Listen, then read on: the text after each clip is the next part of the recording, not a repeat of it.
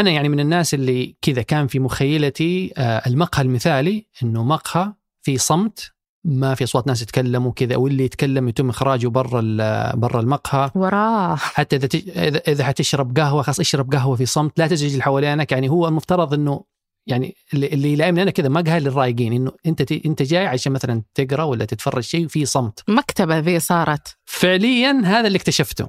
فالأسبوع هذا رحت لأول مرة مكتبة الملك فهد اللي في الجامعة مكتبة الملك فهد العامة. لما دخلت كذا إني دخلت لأني كنت أنتظر شخص فلما دخلت المكتبة دخلت جوا فيعني موجود أماكن للجلوس للقراءة لما تقعد معلق القوانين قدامك ما في إزعاج ما في كذا كذا وإذا خالفت هذه القواعد سيتم طردك. فاكتشفت إنه يعني أنا اللي كنت أتخيله مش مقهى. يعني وحتى في ناس كانوا يجون معاهم دنكن ولا أي قهوة في يدهم ويدخلوا يجلسوا والدنيا بخير. في نت مجاني خفيف. اكتشفت إنه المقهى اللي اللي في بالي هو ال هو ال هو المكتبة العامة.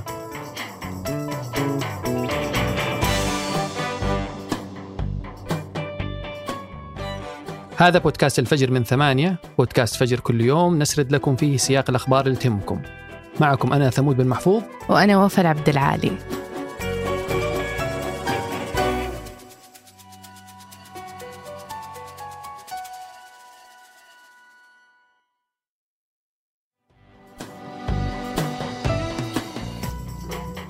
قبل أكثر من 140 سنة كانوا ثلث البنات وخمس العيال في العالم ممكن يعمرون إلى عمر 75 سنة.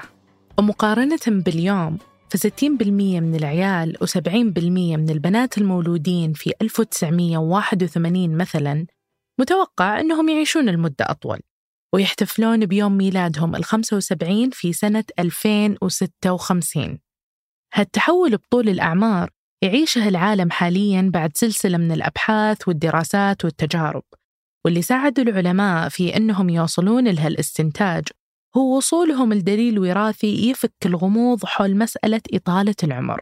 لأن بالسنين الأخيرة اكتشفوا باحثين يابانيين دواء يحارب الخلايا المسؤولة عن الشيخوخة في جسم الإنسان. والدواء ذا ممكن أنه يطول عمر الإنسان إلى 200 سنة.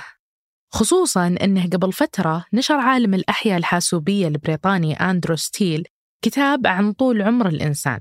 وقال أن الأبحاث في مجال الأدوية المضادة للشيخوخة تبين نتائج حلوة لهالأدوية لأنها ممكن تصير متاحة في السوق بالعشر سنين الجاية وتزامنا مع هالتطورات تركز السعودية على مواكبة القطاع من خلال إطلاق مؤسسة هيفولوشن وهي مؤسسة غير ربحية تركز على تحسين الصحة العامة للناس وإطالة العمر بشكل صحي. وتشتغل المؤسسة بالتعاون مع المؤسسات والمنظمات العالمية على أنهم يأمنون أنماط صحية للحياة ويتجنبون الأمراض المزمنة. وخلال الأسبوع الجاي بتنظم المؤسسة هذه القمة العالمية لإطالة العمر الصحي واللي بتقام في الرياض بتاريخ 29 نوفمبر. وفكرة القمة باختصار هو تعزيز النقاشات العلمية علشان يشجعون البحوث والاختبارات بهالمجال. وبهالوقت كثير من شركات الاستثمار تبي تستثمر أكثر بهالقطاع. فمؤسس شركة أمازون جيف بيزوس استثمر مبالغ بأبحاث إطالة العمر البشري وبرضه استثمر مليارات الدولارات في شركة ألتوس لابس اللي هي تدور عن فرص لتحسين خلايا البشرية لإبطاء الشيخوخة. وجذبت شركة التكنولوجيا الحيوية السويسرية ريجوفيرون لايف ساينس استثمارات من الصندوق السيادي الإماراتي مبادلة للاستثمار عشان تساعد في تمويل أعمالها البحثية. وهالشركة متخصصة في إنها تسوي علاجات تمنع أو تكافح أمراض الشيخوخة وأدوية ثانية تساعد على إطالة العمر. وتسوي الشركة حالياً تجارب سريرية للعلاجات اللي تستهدف مجموعة من أمراض العيون النادرة اللي تسبب فقدان البصر البطيء.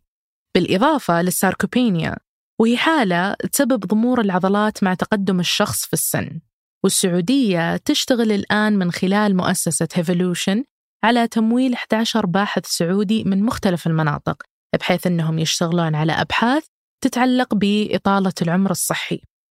وبحسب المؤسسة يقولون أن بيصير فيه زيادة من حملات التمويل بالمستقبل وبتبتعث السعودية كثير من الباحثين الأفضل المراكز حول العالم. وحالياً هالمؤسسة هي ثاني أكبر ممول لأبحاث إطالة العمر الصحي في العالم. وأكيد أنها تهدف أن يكون تأثيرها عالي على نطاق عالمي وإنها تتحول كأهم مركز لأبحاث إطالة العمر في العالم.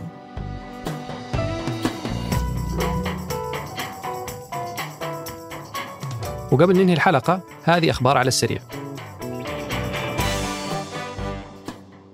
أعلنت السعودية والصين عن اتفاق مقايضة عملات تصل إلى 26 مليار ريال سعودي. وأعلنت الدولتين يوم الاثنين الماضي على توقيع اتفاق مقايضة للعملات المحلية. هذا الاتفاق حيكون ساري لثلاث سنوات وبيساعد على تعزيز التعاون المالي بين البلدين والتوسع في استخدام العملات المحلية وتعزيز التجارة والاستثمار وتوطيد العلاقات بين الدولتين في المجالات ذات الاهتمام المشترك. وهذا التعاون بين السعودية والصين جاء في وقت تدرس فيه المملكة الانضمام لمجموعة بريكس بداية العام المقبل. وحاليا تشهد حجم التجارة البينية بين البلدين نمو متواصل وتعد السعودية أحد أهم الروافد النفطية للصين بينما تعد الصين أحد أكبر المصدرين للسلع للسعودية. كسبت شركة أديس القابضة ثلاثة عقود في تشغيل منصات حفر في كل من إندونيسيا والجزائر بقيمة إجمالية تصل إلى أكثر من 290 مليون دولار. وحصلت الشركة على خطاب ترسية العقد طويل الأمد مع شركة بي دي إس آي لتشغيل منصات الحفر البحرية في بحر جاوا في إندونيسيا مع بترامينا. العقد الإندونيسي يبلغ قيمته 214 مليون دولار ويتضمن فترة إلزامية لثلاث سنوات مع خيار التمديد لسنتين إضافيتين والمتوقع أن تبدأ أعمال المشروع في النصف الثاني من 2024 وبالنسبة للعقد الجزائري حصلت فيه الشركة على خطاب ترسية لعقدين مدتهم خمس سنوات بقيمة إجمالية تبلغ 79 مليون دولار من شركة سوناطراك ويتوقع أن يبدأ العمل أيضا في النصف الثاني من العام 2024 وصلت أسهم شركة مايكروسوفت لأعلى مستوياتها بعد ما انضم الرئيس التنفيذي السابق لشركة أوبن اي آي إلى مايكروسوفت ليصبح رئيس قسم ابتكار الذكاء الاصطناعي. وتعتبر مايكروسوفت من أكبر المساهمين في شركة أوبن اي آي باستثمار قدره 13 مليار دولار. وتسعى مايكروسوفت في الوقت الحالي إلى ضم جريج بروكمان وهو أحد الشركاء المؤسسين لشركة أوبن اي آي اللي استقال بعد ما استغنت شركة أوبن اي آي عن رئيسها التنفيذي سام ألتمان. وفي الوقت الحالي جميع موظفين اوبن اي اي يهددون بالاستقالة الجماعية واتباع الرئيس التنفيذي ما لم يتقدم مجلس الإدارة الحالي باستقالته. أعلنت شركة مشاريع الكويت عن صفقة اندماج بين أو اس ان بلس وانغامي بعد دعمهم باستثمار يصل إلى 50 مليون دولار من مجموعة أو اس ان. وتصنف انغامي بانها مكتبه تضم أكثر من 100 مليون أغنية وبودكاست مع إنتاجات حصرية. وفي الناحيه المقابلة أو اس ان تمتلك 18 ألف ساعة من المحتوى الترفيهي وشراكات حصرية مع اتش بي أو وان بي سي يونيفرسال وباراماونت واستديوهات عربية وتركية رائدة. وهذا الاندماج حيوفر للمستهلكين وللمرة الأولى فرصة للاستمتاع بميزات جديدة على منصة واحدة. وحيقدر المستخدمين إنهم يستفيدوا من البنية التحتية التكنولوجية الأنغامي بالإضافة إلى مكتبة المحتوى المميزة والحصرية من أو اس ان. بالإضافة للاستفاده من إمكانيات الذكاء الاصطناعي اللي حيعطيك توصيات بناء على التفضيلات والبرامج اللي تشوفها وتسمعها.